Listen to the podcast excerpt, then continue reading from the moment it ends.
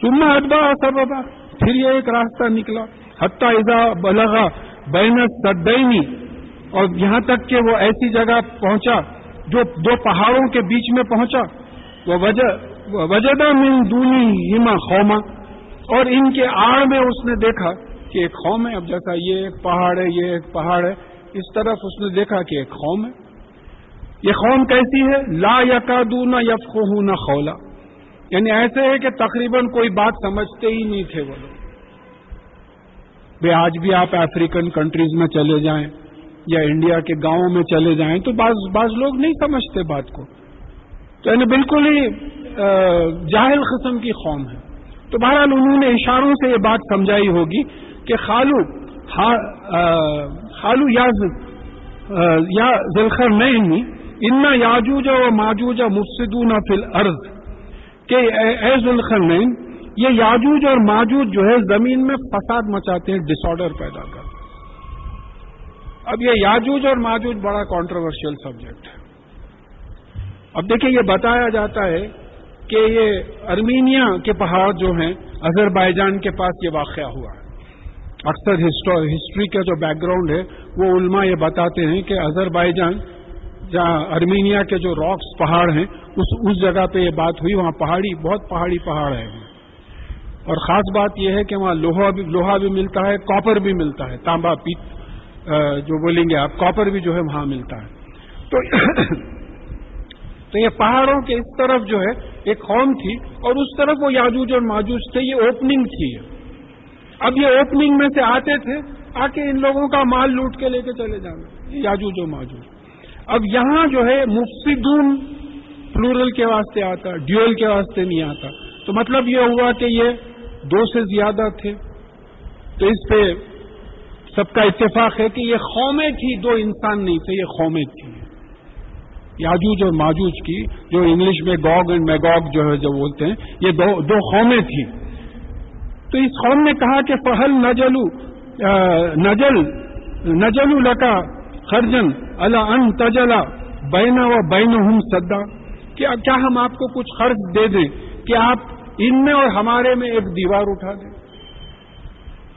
بھئی اگر یہ دیوار آپ اٹھا دیں تو یہ آ ہی نہیں سکیں گے ادھر۔ تو ذوالخر نے جواب دیا، خالہ ماں مکنی فی ہی ربی خیروں فا بھی قوتی اجل بین کم و بین ہم ردما نے کہا کہ میرے پالنے والے مالک نے جو مجھے دیا ہے وہ کافی ہے، مجھے خرچے کی ضرورت نہیں ہے، البتہ قوت کی ضرورت ہے مین پاور کی ضرورت ہے۔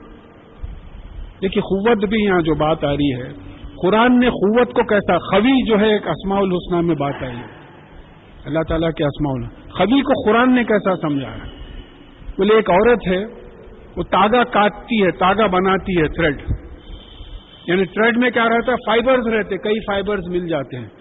وہ بنانے کے بعد اس کو توڑ دیتی ہے، قوت دینے کے بعد توڑ دیتی ہے۔ یعنی کئی چیزوں کو مل کے جو طاقت پیدا ہوتی ہے، اس کو قوت بولتے ہیں۔ تو مین پاور ہونا ہے۔ سلیکشن آف ورڈز دیکھیے آپ۔ قوت کا مطلب یہاں طاقت نہیں بول رہے ہیں۔ طاقت بھی عربی لفظ ہے۔ قوت دیجیے یعنی کئی لوگوں کی جو ہے آرمی سے مدد فرمائیے۔ میں مدد کروں تو میں ان کے تمہارے اور ان کے بیچ میں دیوار اٹھا دیتا ہوں۔ آتونی زبر الحدید۔ تو لوہے کے ٹکڑے لے کے آؤ۔ حتیٰ ادا ساوا بینس صدفینی یہاں تک کہ جب یہ دونوں کے بیچ میں لیول بند کر دیا وہ دیوار اٹھا کے، خالہ آتونی، اس بین صدفینی خالن فخو اس نے کہا کہ پھونکو اس میں، حتیٰ ایزا جالہ نارا۔ یہاں تک کہ اس کو آگ بنا دیا۔ ریڈ ہیٹ جس کو بولتے ہیں، آگ بنا دیا، اتنی طریقے سے جلایا۔ خالہ آتونی افریق علیہ خطرہ۔ وہ کہا کہ لاؤ اس پہ میں پگھلا ہوا تانبا ڈالتا ہوں۔ آج نئی تشریف لائے وہ ہمارے پاس ایک رضوان صاحب آیا کرتے تھے دبئی میں ہیں اس وقت۔ اس آیت پہ ان کا ایک پیپر ہے، ینگ مسلم ڈائجسٹ میں۔ یہ جو جس علاقے کا ذکر ہے وہاں آئرن مائنز بھی ہیں کاپر مائنز بھی ہیں۔ وہ مفخمجہ انجینئرنگ کالج سے میٹلرجی سے کرے تھے بھی۔ تو انہوں نے یہ ریفرنسز نکالے کہ کاپر اور آئرن کا جو الوائے بنتا ہے، اس سے بہتر ویدر ریسسٹنٹ الوائے نہیں بنتا۔ یعنی بارش، گرمی وغیرہ سب کاپر اور آئن کا الوائے تو ان کا پیپر جو ہے ینگ مسلم ڈائجسٹ میں جو ہے، چھپا تھا۔ تو اب آپ بتانا یہ ہے کہ ماشاءاللہ ایسے بھی لوگ یہاں سے نکلے ہیں۔ دوسری چیز یہ بتانا ہے کہ قرآن نے میٹلرجی کو بھی نہیں چھوڑا۔ یہ بہت بڑا میٹلرجیکل پوائنٹ ہے۔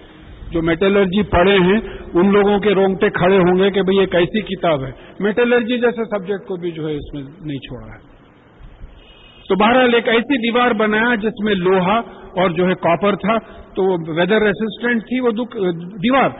فمس تاؤ اڑی یوز روح وہ مس تاؤ لہو نہ تو نہ یہ دیوار پہ چڑھ سکے اور نہ وہ دیوار میں سوراخ ڈال سکے۔ بھیا اتنی اونچی تھی کہ ان کے لیے چڑھنا ناممکن تھا۔